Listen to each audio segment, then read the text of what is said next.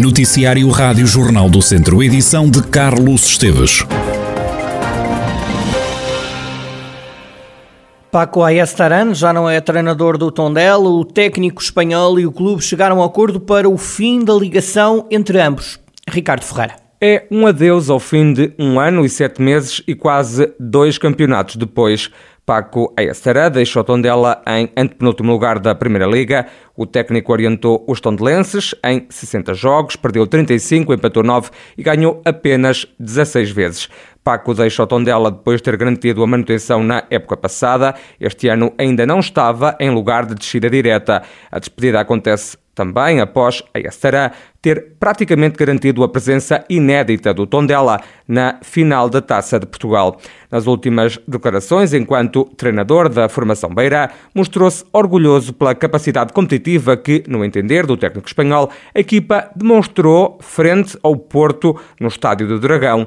Depois da goleada por 4-0 sofrida pelos Auriverdes, Paco afirmou estar convicto de que, se pensar no que pode fazer, o Tondela pode garantir a manutenção no principal escalão do futebol nacional. Nos últimos dias foi notório o descontentamento do diretor da SAD, David Belenguer, depois de a equipa ter empatado a uma bola com o Belenenses SAD em casa. David Belenguer apontou as atenções para o jogo no Dragão, onde o Clubeirão acabou goleado por 4-0. Para o futuro, os tondelenses elegem Nuno Campos, o antigo treinador do Santa Clara, substituído também a meio desta época, vai agora tentar salvar o clube da descida. Faltam oito jornadas para o fim do campeonato. Até lá, os Beirões jogam em casa com o Aroca, o Sporting, o Vitória de Guimarães e o Boa Vista. Têm também que deslocar-se para os campos do Marítimo, Moreirense, Passos de Ferreira e Gil Vicente. Paco deixa o Tondela ainda fora da zona de descida direta e bem encaminhado para a chegada ao Jamor, uma saída em glória, o que entende Carlos Agostinho, comentador Rádio Jornal do Centro.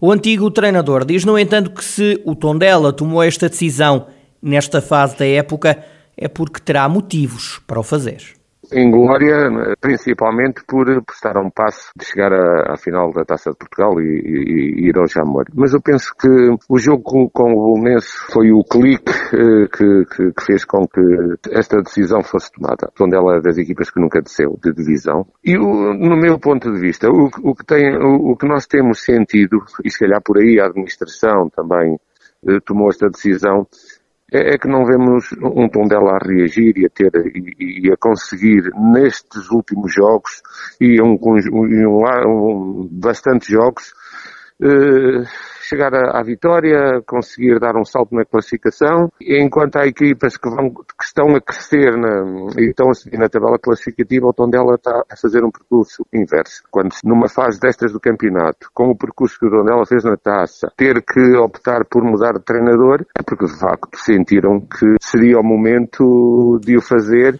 Carlos Agostinho lembra Paco como um treinador que sempre se mostrou calmo a ver os jogos. Acima de tudo, foi sempre um, um, treinador sem grandes controvérsias no seu discurso. Um discurso realista, penso eu. Foi analisando as situações que foram surgindo e os jogos da forma, uma forma serena. Nós estamos habituados a, treinadores com, em que no banco são muito mais expressivos, que, que, que não param, que estão sempre a dar indicações há outros que não o fazem, vi muitos jogos. E não é por ele não estar tão ativo no, no banco que, que, que, eu vou dizer que, que é por isso que, que, as coisas não correram bem.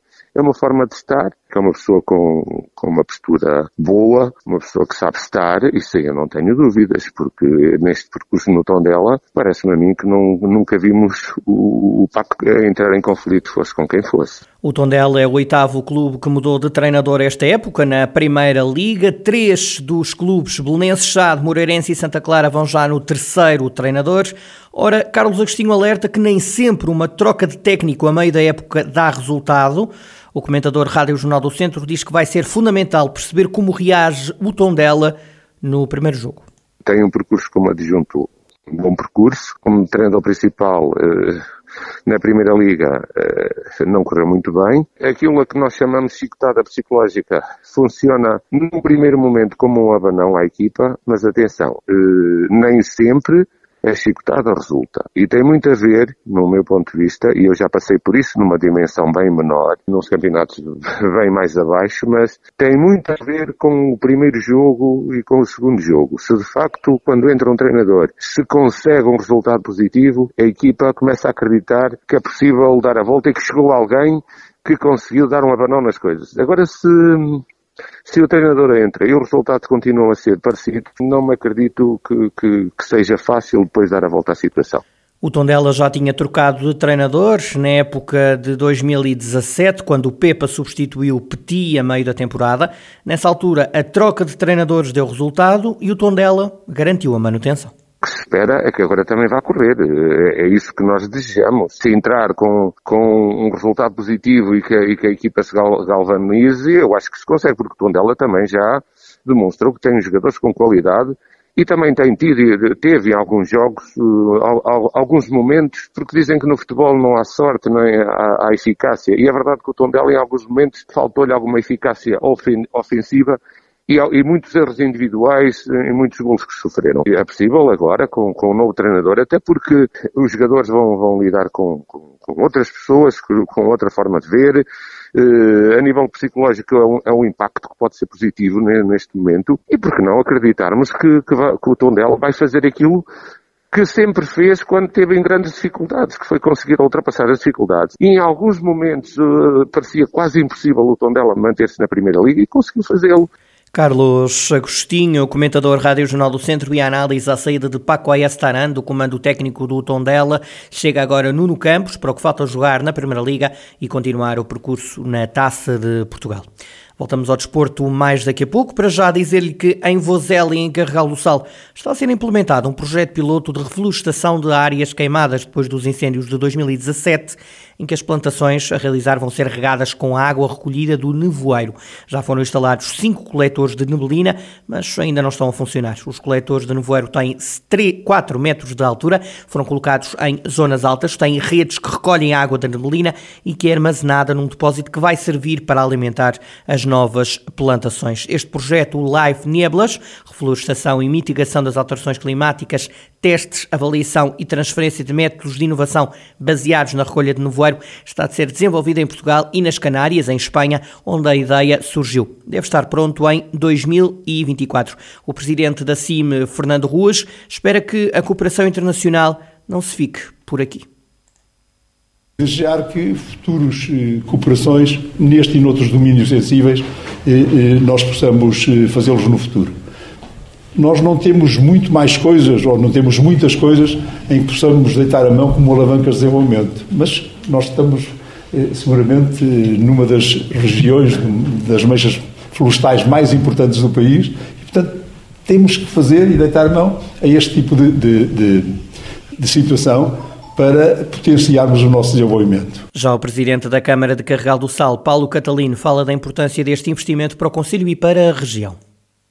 Este é um projeto pioneiro um, ehm, e que uh, é uh, realizado uh, em Oliveira do Conde, na nossa freguesia de Oliveira do Conde. Ehm, é algo que vai acrescentar muito a esta capacidade inovadora de nos adaptarmos às novas realidades. Este projeto Life Nieblas vai eh, trazer eh, uma nova forma de nós podermos eh, preservar a nossa floresta e também eh, poder criar condições eh, para a podermos alimentar convenientemente. Também Rui Ladeira, o Presidente da Câmara de Vozela, destaca a relevância deste projeto ibérico.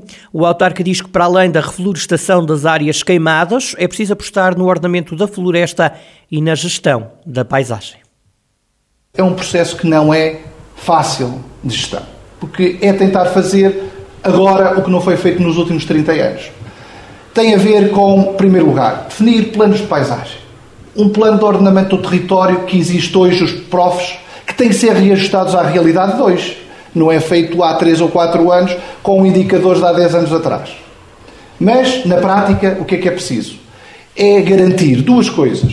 Uh, zonas, como eu disse, de segurança, salvaguarda dos valores ambientais, das áreas ribeirinhas, das bacias hidrográficas, das zonas de proteção às aldeias, com espécies pouco inflamáveis, e aqui toca a metodologia que estamos a seguir com o tipo de espécies que estamos a colocar e a servir do projeto piloto, como o carvalho alvarinho, o negral, o sobreiro. O projeto Life Nieblas eh, envolve um investimento de mais de 2 milhões de euros. Estão agora internadas no centro hospitalar Tondela Viseu 47 pessoas com Covid-19, 45 delas estão em enfermaria, duas nos cuidados intensivos. Nas últimas horas registaram-se 8 altas e 10 pessoas deram entrada no Hospital de Viseu com o novo coronavírus. O elevado preço dos combustíveis pode levar os bombeiros voluntários de Viseu a suspender o transporte de doentes não urgentes. Quem o admite é o presidente da direção. Carlos Costa fala num serviço que dá prejuízo e sustenta que este transporte só se vai manter enquanto a instituição tiver crédito. Carlos Costa salienta que este é um problema que afeta várias corporações. Os bombeiros de Viseu já fizeram chegar as suas preocupações à Federação e à Liga, que representam o setor. O dirigente dos voluntários vizienses defende ainda que o Estado devia pagar mediante o preço dos combustíveis e dos ordenados. O valor justo não é um valor fixo, é um valor indexado, ou seja, o valor do quilómetro devia estar automaticamente indexado aos salários e ao preço dos combustíveis. Imaginemos que de hoje para amanhã o preço dos combustíveis desce. É justo que o valor do quilómetro, que o Estado pague menos pelo valor do quilómetro. Exato. Ninguém, isto não é uma atividade lucrativa. Agora, sempre que o valor dos combustíveis sobe, era justo que houvesse uma atualização automática. Isto, num Estado transparente e justo, seria assim que aconteceria, não é? Nós não queremos ter lucros, não queremos estar aqui a engordar a associação com lucros. Não temos, neste caso, não é? Temos é prejuízo. Eh, mas também não queremos ter prejuízos. Estas associações existem para ter equilíbrio financeiro e para persistirem no tempo. Se nós não tivermos equilíbrio financeiro, deixamos de poder persistir no tempo. Carlos Costa, Presidente dos Bombeiros Voluntários de Viseu, que espera que o Governo apoie mais as corporações com este problema do aumento do preço dos combustíveis. Começa esta quarta-feira mais uma Bolsa de Turismo de Lisboa. Pela primeira vez, os 14 conselhos da Comunidade Intermunicipal de Viseu de Alafões vão estar juntos, nesta que é uma das principais feiras de turismo a nível mundial. Durante cinco dias, de hoje até domingo, o território da CIM estará representado num só stand de 216 metros quadrados. Turismo de natureza, gastronomia e vinhos, cultura, património, saúde e bem-estar são os eixos de destaque na Bolsa de Turismo de Lisboa, como explicou Nuno Martinho, o secretário executivo da CIM Viseu de Olafões. O nosso stand há de ter claramente uma praça, vai ter uma praça de alimentação, com vários momentos ao longo do dia. Temos em cada um destes momentos várias provas do vinho do Dão. Vamos ter, obviamente, o nosso chefe eh, estrela Michelin, como não poderia deixar de ser o, o Diogo Rocha. Iremos também ter outros chefes da, da, da, nossa região, de cada um dos palcos de apresentação dos principais eventos, a ativação do espaço de saúde e bem-estar. Nós temos a Omba Box, claramente, onde articulamos com as nossas termas da nossa região para que este espaço seja ocupado por eles e seja ativado durante a BTL depois temos a nossa praça de alimentação. No município vamos ter uma recriação de um trilho pedestre que está inspirado na natureza e de paisagem de Viseu de Lafões e, portanto, e vamos ter um palco uh, para atuações, apresentações de eventos e, portanto, um palco uh, num, num, num, espaço desse stand onde cada um dos municípios irá, irá ter a oportunidade de apresentar vários projetos e apresentar o seu município. Portanto, o investimento vai rondar os 100 mil euros, 85% deste valor é financiado. A Simvisão de Lafões vai estar na BTL de hoje até domingo, num stand de 216 metros quadrados. Vão estar representados os 14 municípios, 50 horas de programação, 60 experiências e atividades, mais de 20 provas de degustação, momentos de animação musical e cultural e também um SPA. Voltamos ao desporto para lhe dizer que a Seleção Nacional de Sub-17 feminina estreia-se esta quarta-feira na ronda de Elite. O primeiro jogo acontece diante da Itália, um jogo que vai decorrer no Estádio Municipal do Fontelo a partir das 3 da tarde. Recorde-se que Portugal está no grupo 7 da ronda de Elite, tem pela frente a Itália, o Montenegro e os Países Baixos. Qualificam-se diretamente para o Campeonato Europa os primeiros classificados de cada grupo e o melhor segundo. A fase final decorre na Bósnia-Herzegovina de 3 a 15 de maio. Na divisão de honra, o treinador do Sinfãs admite que a derrota com o Carvalhais significa o adeus ao título. Luciano Cerdeira garante, no entanto, que há outros objetivos para conseguir.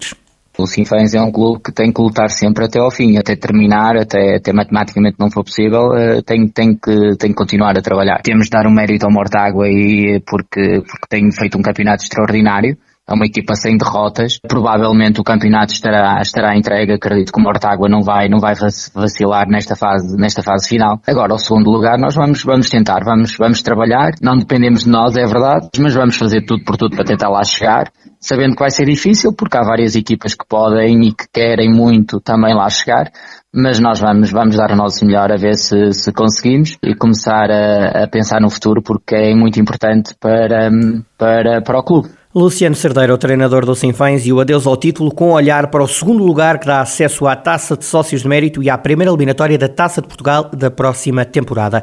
Na segunda divisão de futsal, o ABC de Nelas conquistou três pontos importantes frente ao Bairros. A equipa de Nelas está nesta altura no oitavo lugar do Parlamento Campeão, só os dois primeiros sobem e o ABC está distante. Os nelenses somam nove pontos. O segundo é atualmente o Marítimo, tem 23 pontos.